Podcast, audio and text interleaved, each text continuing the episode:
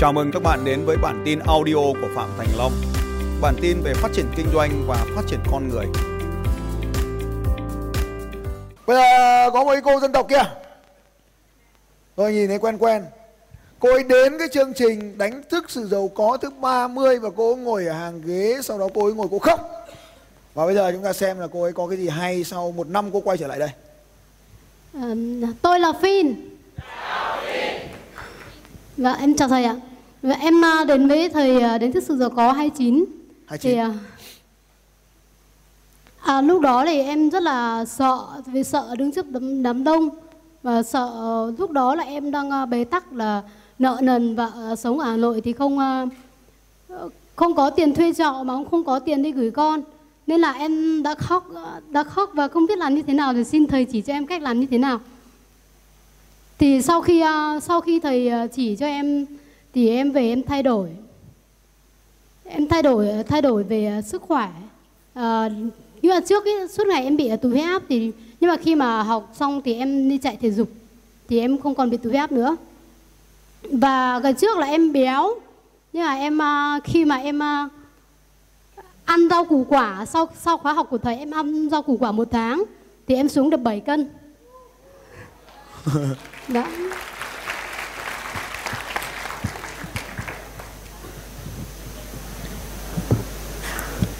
Em có thể ngắn gọn em kể về cái xuất xứ hành trình cuộc đời của em ấy cho mọi người ờ, cho mọi người học về cái, cái cho mọi người hiểu về cái quá khứ hoàn cảnh của em một chút.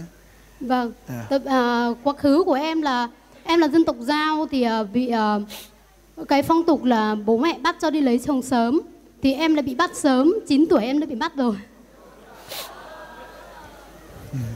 Nhưng mà khi mà em chạy trốn chống lại cái phong tục chạy trốn mà không lấy chồng thì em thoát khỏi, khi mà em thoát khỏi bản em đi học, thì đến 29 tuổi em mới chính thức kết hôn với người yêu của em, với người chồng vâng.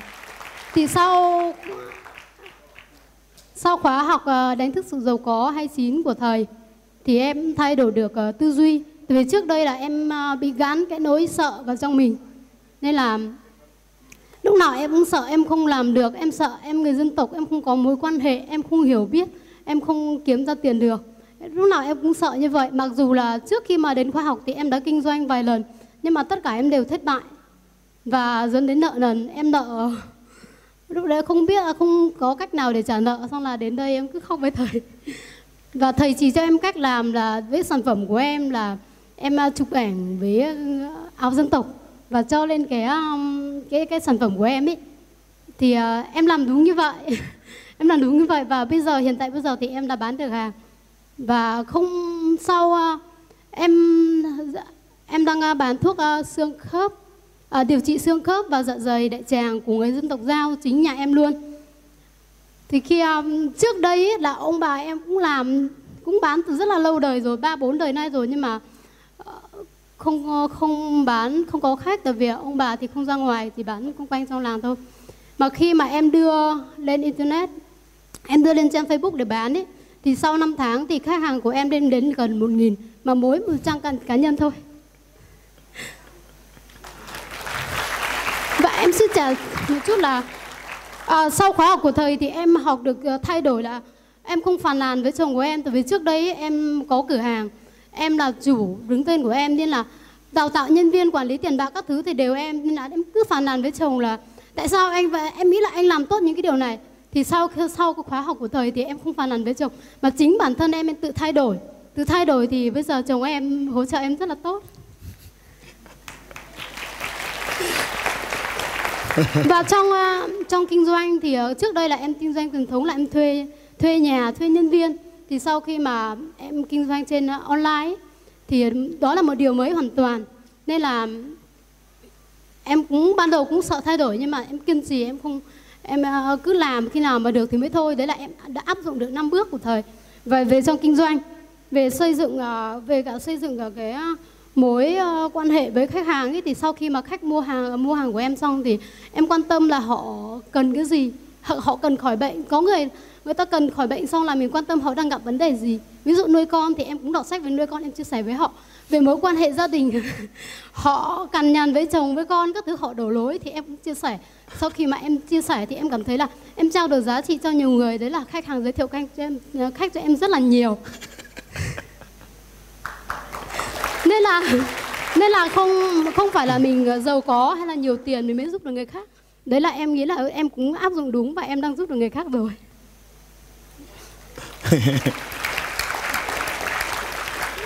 Còn một điều em cũng chưa bao giờ bao nhiêu là, lâu nay em chưa bao giờ thay đổi được đó là thức khuya. Ờ, em cứ thức khuya là em bắt đầu là bị uh, chóng mặt và huyết áp tụt. Nhưng mà sau sau khi mà học uh, thầy xong là em thay đổi ấy, thì em tư vấn cho đơn đến 12 giờ đêm. Hôm sau là 4 giờ sáng em đã dậy để check tin rồi tại vì em có những người khách nước ngoài rất là nhiều nên là múi giờ khác nhau ấy thì 4 giờ 3 giờ. Em sẽ em cho đơn sáng ngủ tiếp. Em rất là cảm thấy là rất là tuyệt vời mà chồng em thì cứ ngạc nhiên. Chồng em bảo là ôi rồi em ơi đúng là sức khỏe não ấy em không thể chịu được mà sao em thức như vậy mà em khỏe mạnh nhỉ? Sau là chồng em tò mò nhiều quá thì chồng em đã đến học uh, đánh thức sự giàu có 31 à hay à? Dạ. sao không khai ra hôm nay thì anh ấy ở nhà trông con và anh ấy bảo cho em đến học tiếp để em tiếp tục uh, để phát triển công việc. Hay quá. Cảm ơn thầy rất là nhiều. Và hôm qua bây giờ nha nhá. Em có mang chứng minh thư ở đây không? Em có. Cho mượn cái không nhớ đâu em không phải dân tộc sao sao? Sao gì mà khôn thế? Tôi cứ phải kiểm tra lấy cái chứng minh thư để tôi xem này. Nhiều lúc buồn cười lắm cơ nhá bây giờ các ông thì nghe thế các ông biết rồi đấy. Đấy nhá. Ừ. Rồi cho xem dân tộc có phải nằm đằng sau chứ đây đúng rồi giao thật. Hay quá.